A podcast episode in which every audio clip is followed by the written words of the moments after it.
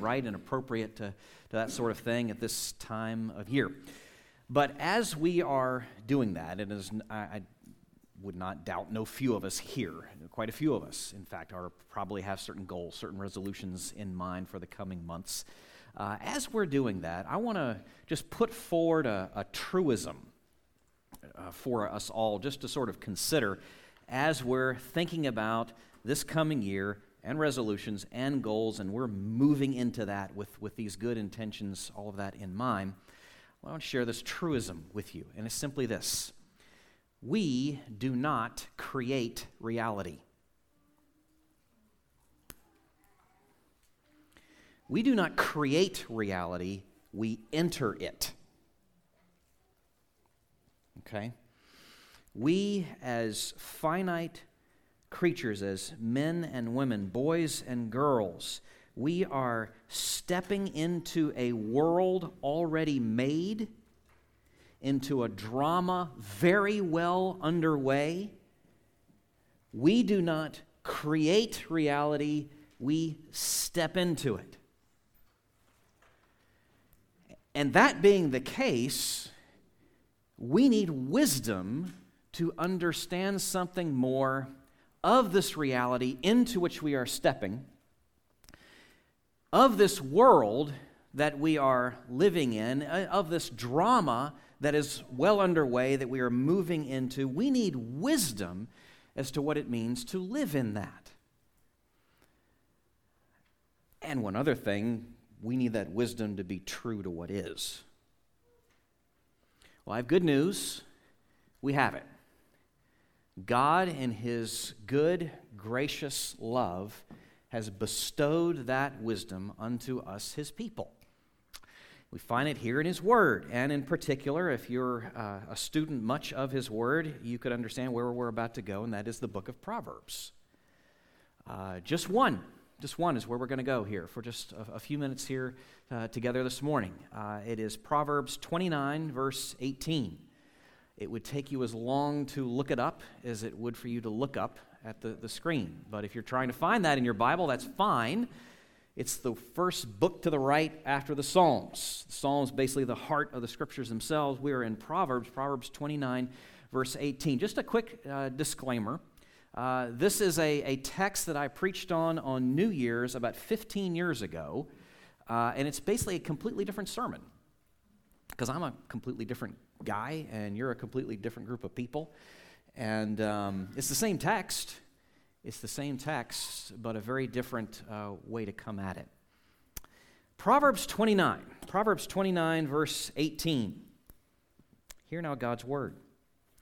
Where there is no prophetic vision, the people cast off restraint. But blessed is he who keeps the law. That's it. We need to pray. So let's do that. Lord, I fear that even as we have read this, many of us, I know I am very prone to this just read a text like this and think, well, of course. Of course that's true. And of course I'm doing it. I mean, we're here in church. Uh, we're here the first Sunday of the new year. Um, of course. So, from the outset, we have a confession to make and uh, a plea. A plea that you would protect our hearts from presumption and assuming that we actually are living this out, uh, assuming we actually do understand what Solomon is getting at here. Uh, we ask indeed that you would make us truly wise, deeply so, that you would do some heart work upon all of us here over the next few minutes. And as we chew on this proverb like, like a dog with a bone, just gnawing and gnawing and gnawing, that you would cause it to yield more than we could possibly have expected. And we ask these things in your name. Amen.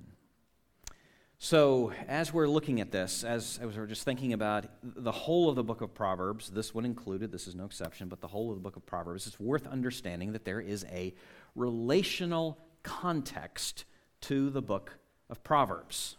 This is not just a string of to dos and moralisms and if you do this, God will love you more and craziness like that. No, no.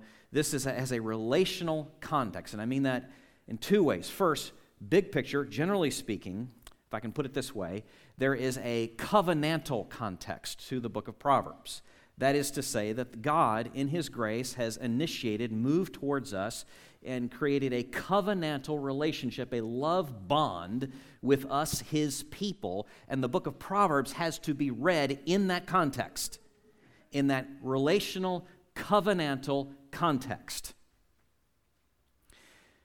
Putting it another way, coming down a little bit closer, uh, more particularly in terms of a relational context, we could say there is a parental context here as well. Because when you go back and look at the very beginning of the book and you read all the way through, you come to understand that this is the words of a father to his son of instruction, an invitation to this way of living. So, either way you look at it, relationally speaking, covenantally or parentally, what we this has to tell us then as we just begin to look even at this one verse, we have to begin with this that, that the book of Proverbs and this verse is not about our striving to attain some status.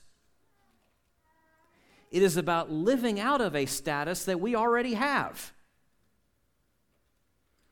that is already ours. If I can put it another way, the Lord, as we're even opening these words and, and, and reading them and going to study them over the next few minutes, the, the Lord is, is saying to us, My child, my son, my daughter, this is what it means to live in the world that I have created. This is what it means to live according to the grain, according to the way things are, this is, this is what it means to live in relationship with me. My son, my daughter, my, my child. So, with that, it's natural, it makes sense then that the book of Proverbs, in that context, in this one in particular, we see then warnings and promises, or we could say assurances.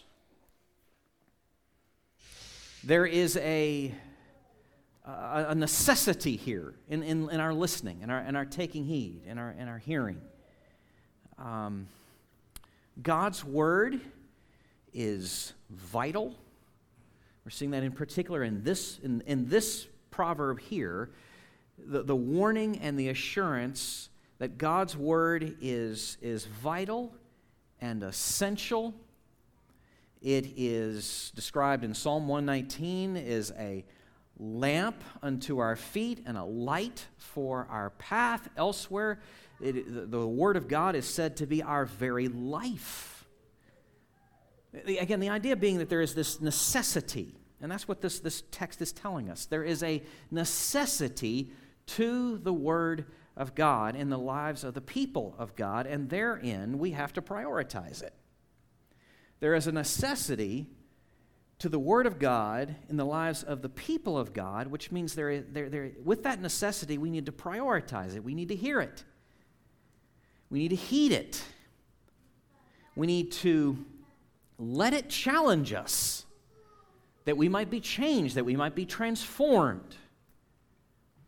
And we see that just with this one verse. If you got the outline with you, if you printed it out, brought it with you, uh, there's two points two halves of the verse, two points basically. One, a sobering warning, again in that relational context, okay? The sobering warning, and at the same time, this sweeping assurance, both within this relational context. The sweeping warning and, excuse me, sobering warning and sweeping assurance. Well, let's, let's look at those two halves. So let's look at the first half of the verse. Again, verse 18 where there is no prophetic vision, where there is no prophetic vision, the people cast off restraint. Now, we need to begin with some clarifications here. And the reason we have to begin with some clarifications is because of the way this verse is oftentimes quoted is in the old King James Version, which, as good as it was for the purpose in King James's day, does not serve us very well to, in our day because language changes. And the way we hear certain words evolves over time because a language evolves over time. And this is what I mean by that. In, in, in today's world, when you hear a call for vision, this is what comes to mind. And, and again, the King James says, goes this way where there is no vision, the people perish. Where there is no vision, the people perish. And so when our ears hear something like that, we're thinking, oh, like New Year's, like five year plans and strategic goals, where there is no vision. There's a place for that. We have a team that's working on things like that for our church right now. There's a place for that, an appropriate place for that, individually and corporately. Absolutely. That's not what this text is talking about at all. In the least. This text is talking about a prophetic vision, prophecy, Old Testament revelation being given to the, a prophet divine revelation, the Word of God. That's what the, the ESV is nailing it. I think the NIV does as well. In the first half of this verse, when it speaks of where there, being, where there is no prophetic vision. Okay, that's the first clarification. The second is, again, the King James, bless it. However, this is what it says where there is no vision, the people perish. And that's fine as long as we don't understand perish to mean fruit, produce, vegetables that's gone bad on the stand. We need to understand it in the deepest, most sobering sense of the word perish. Where there is no prophetic vision, the people, actually, the word is cast off restraint. Where, where, where the people let loose, where the people run wild. That's what it means. So you see, these, these clarifications are fairly significant in terms of our understanding of what the first half of this verse is, is driving at. Where there is no prophetic vision, the people cast off restraint. It's a terrible situation that's being described here in, in the first half of, of what Solomon is trying to convey. It's, it's a frightening punishment to be, de- to be denied the Word of God, the life giving Word of God. It is a frightening situation. That's a punishment, actually. In, in Amos chapter 8, he speaks of, the prophet Amos speaks not just of a famine of food, but a famine of the Word as a punishment, as a discipline because of what God's people had, had done. In 1 Samuel 3, and you can turn there with me, keeping your thumb there in Proverbs 29. In 1 Samuel chapter 3, it's after Joshua and Judges and Ruth. 1 Samuel 3, the, the author is setting us up in chapter 3, verse 1, to explain some of the, the background as to what's gone wrong with the society. Why Israel was the way it was, and it's setting the tone for how things were falling apart, and, and even, even within uh, Eli, the priest's own household. Now, the young man Samuel was ministering to the Lord under Eli, and the word of the Lord was rare in those days.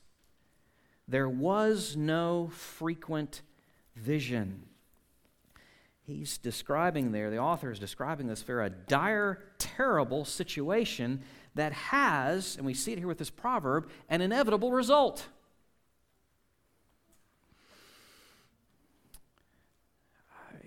You see the whole of, of the verse again, where there is no prophetic vision, the people cast off restraint. Where we are unable, unwilling to govern ourselves, we will give ourselves to our appetites, We will indulge in our desires. We will throw aside the concern and needs of others and think only of me, myself, and I. Our tribe, our people, our class, our fill in the blank. And, and, there's a terrifying example of this in Israel's history, in fact. And you can go back and read, the, read this uh, this afternoon if you want to from Exodus chapter 32. And, the very vocabulary is, is used there. And it's quite likely uh, Solomon has this incident in mind. Moses, you may remember, is there upon Mount Sinai, receiving the law of the, of the Lord from the Lord. And the people are down there at the foot of the, of, of the mountain, and over time they begin to worry is Moses ever going to come back? And so what do they do? Well, literally, they uh, put the. Can we put the verse back up on there? Literally, verse 19, as, as, the, as it says, excuse me, verse 18, as it says, they cast off restraint. They lose control. They run wild. They, they, they create this idol, this golden calf, begin to worship it, dance around it, and give themselves over publicly to the most crass of immorality, indulging themselves. They have cast off restraint because they've what? They've, they've lost where there is no prophetic vision. There's an example from Israel's own history of this tragedy and how it can come about. So, uh, with all of this in mind and the, with the stakes involved, God then gives us this sobering warning. He gives us this, this sobering warning. Now, what do we do with this? How do we respond to this? I want to say this very quickly before we go too quickly down this uh, road where we often tend to go when I say, What do we do with this? How do we respond to this? Let's not go down this path being quick then to point fingers at the culture around us and say, See, told you. I mean, that's, that's, that's like, that's such, that, that's, that's such low hanging fruit, it's already on the ground. And that doesn't help us at all. We need to come back to the relational context of the book of Proverbs. Who, chiefly so, is this word written to? Who is this for? the church. These words are for the church. Where there is no prophetic vision, this warning, the people cast off restraint. So we have to ask ourselves where have we turned from God's word and cast off restraint? Beginning with the person in the mirror. Because that's always where it begins with the individual. Where have I, where have you, where have we turned from God's word and cast off restraint? Or if I can put it, just turn it just a little bit. Where have we begun to come to resemble the people we are quick to condemn? Lord, have mercy. Lord, have mercy upon us. The necessity of God's word the absolute necessity of God's Word. We must prioritize it in our lives. That sobering warning, again, given in this relational context. But that then takes us to the second half, the second half of the verse, second point of the message. Not just the sobering warning, but the sweeping assurance. So let's read the, it in its full. Where there is no prophetic vision, the people cast off restraint. But blessed is he who keeps the law? Well, let's think about this in two ways. First, what is the keeping of the law and who is it that keeps it? Okay? What is the keeping of the law and who is it that keeps it? So, the keeping of the law. First, the law, what is that? That is, when you, when you look at the verse and what, what Solomon is doing here, there's a parallelism in the verse. What he says, what he, how he uh, speaks of the law, he means us to understand exactly what he's just referred to in the first verse the prophetic vision, divine revelation, God's word. Okay? So that's what he's making reference to the word of God to the people of God in the keeping of the law. So that's what he's talking about. Keeping, another way to think about that is guarding. It's the very word that's used to describe God's posture towards us, his people, as he keeps us, as he guards us, as he protects us. Well, that's exactly what he's saying we must do in relation to his word to keep it, to guard it, to revere it, to earnestly, or excuse me, I'll say honestly heed and earnestly strive to adhere and follow it. And then blessed, verse goes on to say, blessed is the one who does this.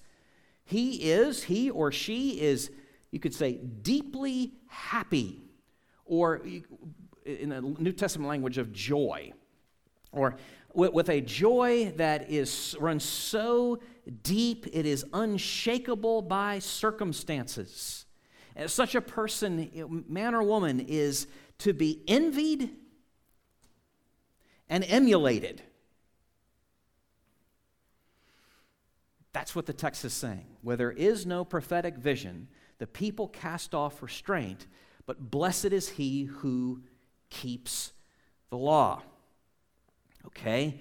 That's the keeping of the law. Now to the second part who keeps it?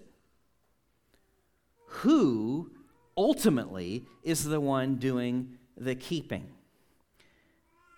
We have to acknowledge that ultimately that's not us. That's not us. You think in terms of, turn with me to Matthew 22. Uh, Matthew chapter 22, and this is where one of two places in the Gospels where we read of Jesus being confronted by his opponents, and uh, try, they're trying to trip him up, and they want a, a, summary of the whole of the law. Okay? That, that, that's, that has been given. This, this prophetic vision, the law, God's word. Well, give us a summary, Jesus. What would you say? And he, he says in chapter, Matthew 22, verses 37 to 40, and he said to them, You shall love the Lord your God with all your heart, with all your soul, and with all your mind. This is the great and first commandment. And a second is like it you shall love your neighbor as yourself. On these two commandments depend all the law and the prophets. And we have to acknowledge, my friends, we do not do that. We do not do that. Nor, as the, the prophet Micah, centuries before, uh, described uh, in, a, in, a, summary, a, a similar summary in, in coming to, to bring together the essence of God's moral commands to us as people. Micah chapter 6, verses 6 through 8. With what shall I come before the Lord and bow myself before God on high? Shall I come before him with burnt offerings, with calves a year old? Will the Lord be pleased? With thousands of rams, with ten thousands of rivers of oil? Shall I give my firstborn for my transgression, the fruit of my body for the sin of my soul? And what he, he's sort of speaking rhetorically here, just ramping the ante, raising the ante, ramping it up as he's asking these questions so much so that he gets to the point of absurdity because he knows the Lord is never going to require the fruit. Uh, our, he's not going to ask us to put one of our children on an altar. Okay? And then finally comes the question, comes the answer to the question. He's told you, oh man, what is good? And what does the Lord require of you but to do justice and to love kindness and to walk humbly with your God? And my friends, we do not do this. We are not law keepers, we are law breakers. And yet the text says, Blessed is he who keeps the law. Do you see a problem? I see a cataclysmic problem. And we're being pointed towards that because we're being pointed towards our Savior, the one who keeps the law. Jesus, our Savior, the one who keeps the law. We see this in his life and in his mission and in the giving of his Spirit, his life. You look at Jesus, he is the incarnation of the keeping of the law, of where there is prophetic vision And there is the opposite of the casting off of restraint, but rather the keeping of the law. Jesus, in his life, we can look at him as our model, as our example, and there we have it. That's what it looks like. But not just that in terms of his life, but in terms of his mission. He's came to this earth, the very thing we've been celebrating over the last several weeks. He came to this earth to, to keep the law and to die for those who failed to keep it and to give the, his own record of his keeping to us who failed to keep it.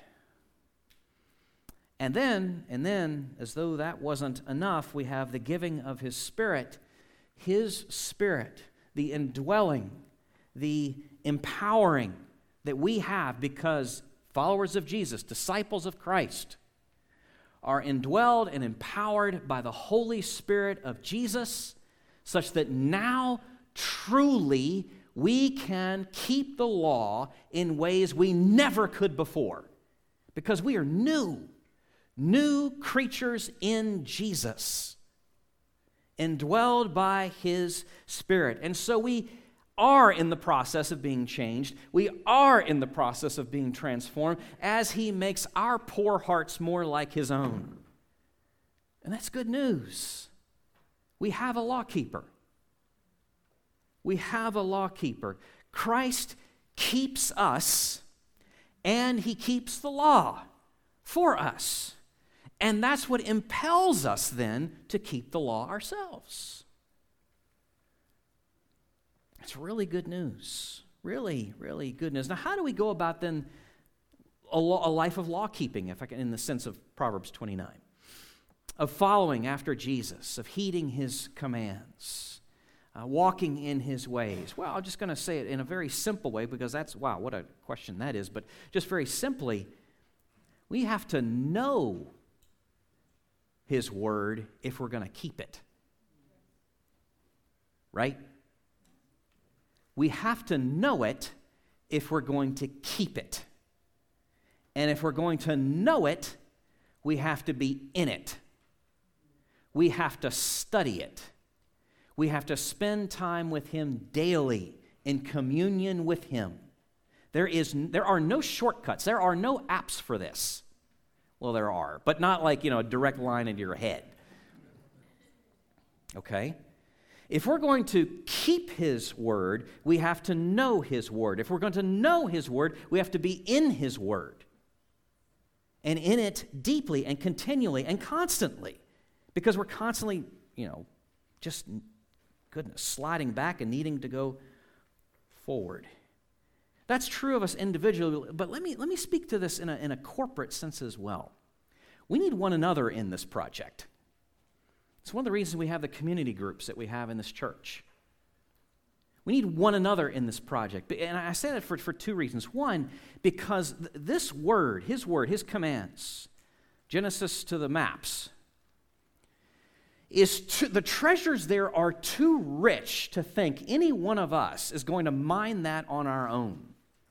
It is egotistical pride to think, any, for any of us, to think that we can, by ourselves, discern everything that God intends for us to know here on our own. We need a lot of different eyes on this.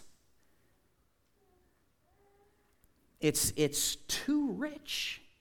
It's too rich. So we need one another. But here's the other reason we need each other because oftentimes, very often, we find that the, in, in the richness of what we're discovering there, it's too hard.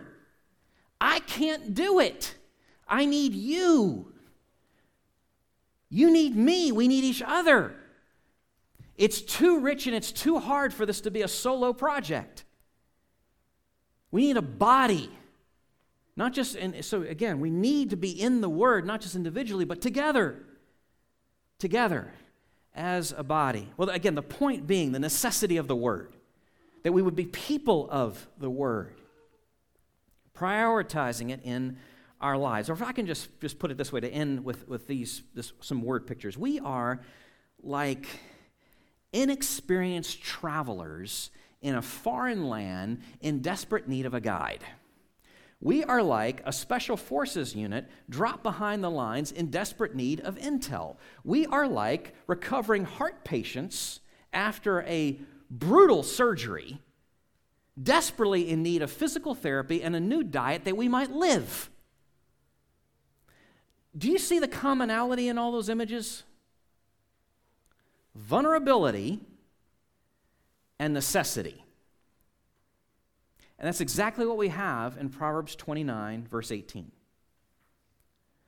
The vulnerability and necessity as we think about the Word of God and ourselves. Solomon is putting two paths before us. He's marking one with a warning and one with an assurance.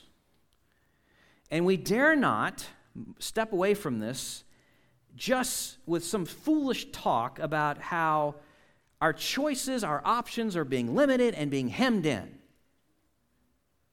No. This is a beautiful beacon of hope that we might be free and flourish,